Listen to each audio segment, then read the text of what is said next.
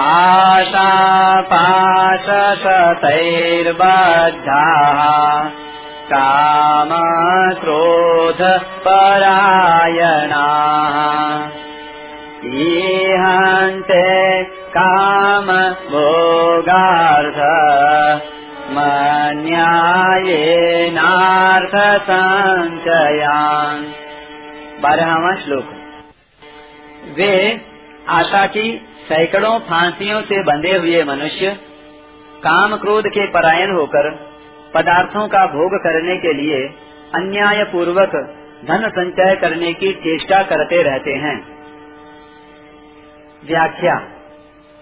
आशा पास सतैर बद्धा आसुरी संपत्ति वाले मनुष्य आशा रूपी सैकड़ों पासों से बंधे रहते हैं।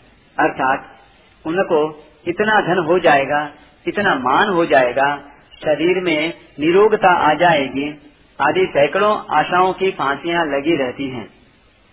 आशा की फांसी से बंधे हुए मनुष्यों के पास लाखों करोड़ों रुपए हो जाएँ, तो भी उनका मंगतापन नहीं मिटता उनकी तो यही आशा रहती है कि संतों से कुछ मिल जाए भगवान से कुछ मिल जाए मनुष्यों से कुछ मिल जाए इतना ही नहीं पशु पक्षी वृक्ष लता पहाड़ समुद्र आदि से भी हमें कुछ मिल जाए।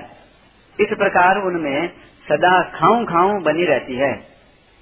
ऐसे व्यक्तियों की सांसारिक आशाएँ कभी पूरी नहीं होती।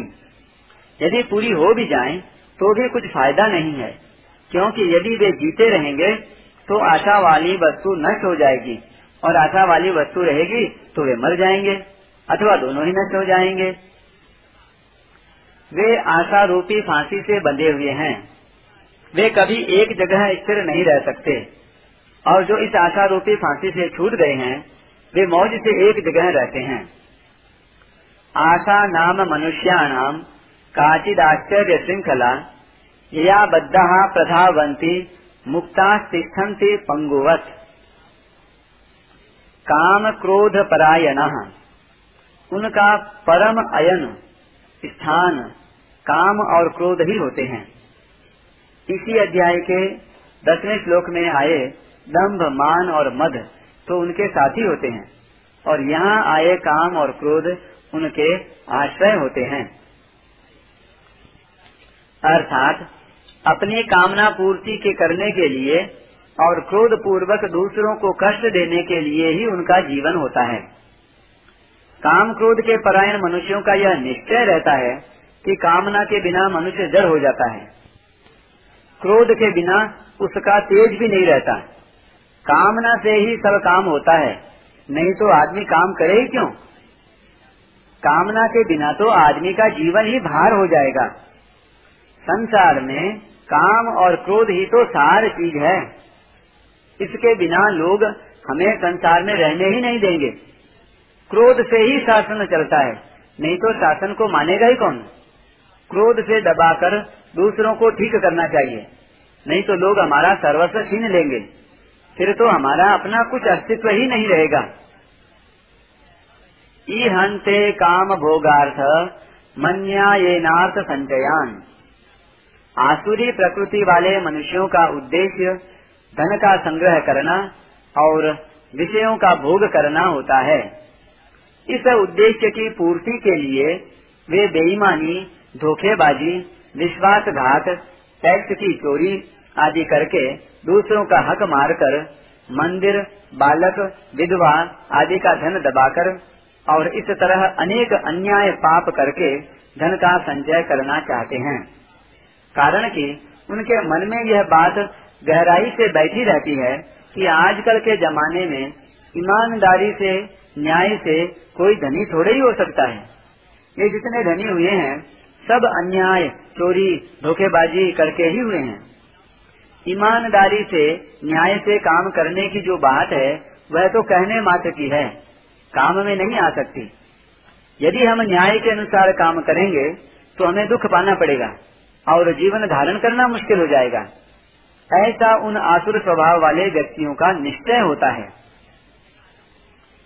जो व्यक्ति न्याय पूर्वक स्वर्ग के भोगों की प्राप्ति के लिए लगे हुए हैं, उनके लिए भी भगवान ने कहा है कि उन लोगों की बुद्धि में हमें परमात्मा की प्राप्ति करना है, यह निश्चय हो ही नहीं सकता। फिर जो अन्याय पूर्वक धन कमाकर प्राणों के पोषण में लगे हुए हैं, उनकी बुद्धि में परमात्मा प्राप्ति का निश्चय कैसे हो सकता है? परंतु वे भी यदि चाहें तो परमात्मा प्राप्ति का निश्चय करके साधन परायण हो सकते हैं। ऐसा निश्चय करने के लिए किसी को भी मना नहीं है, क्योंकि मनुष्य जन्म परमात्मा प्राप्ति के लिए ही मिला है। परिशिष्ट भाव। आशा पाश शतैर्बद्ध। यहाँ शतई ही पद अनंत का वाचक है। जब तक संसार के साथ संबंध है, तब तक कामनाओं का अंत नहीं आता। दूसरे अध्याय के इकतालीसवें श्लोक में आया है, बहुशाखा ह्यनताश्च बुद्धयो व्यवसायी नाम अव्यवसायी मनुष्यों की बुद्धियाँ अनंत और बहुशाखाओं वाली ही होती हैं। कारण कि उन्होंने अविनाशी से विमुख होकर नाशवान को सत्ता और महत्ता दे दी तथा उसके साथ संबंध जोड़ लिया। काम क्रोध परायण आसुर स्वभाव वाले लोग काम और क्रोध को स्वाभाविक मानते हैं। काम और क्रोध के सिवाय उनको और कुछ दिखता ही नहीं। इनसे आगे उनकी दृष्टि जाती ही नहीं। यही उनके परम अयन अर्थात स्थान है। मनुष्य समझता है कि क्रोध करने से दूसरा हमारे वश में रहेगा। परंतु जो मजबूर लाचार होकर हमारे वश में हुआ है, वह कब तक वश में रहेगा? मौका पड़ते ही वह घात करेगा। अतः क्रोध का परिणाम बुरा ही होता है।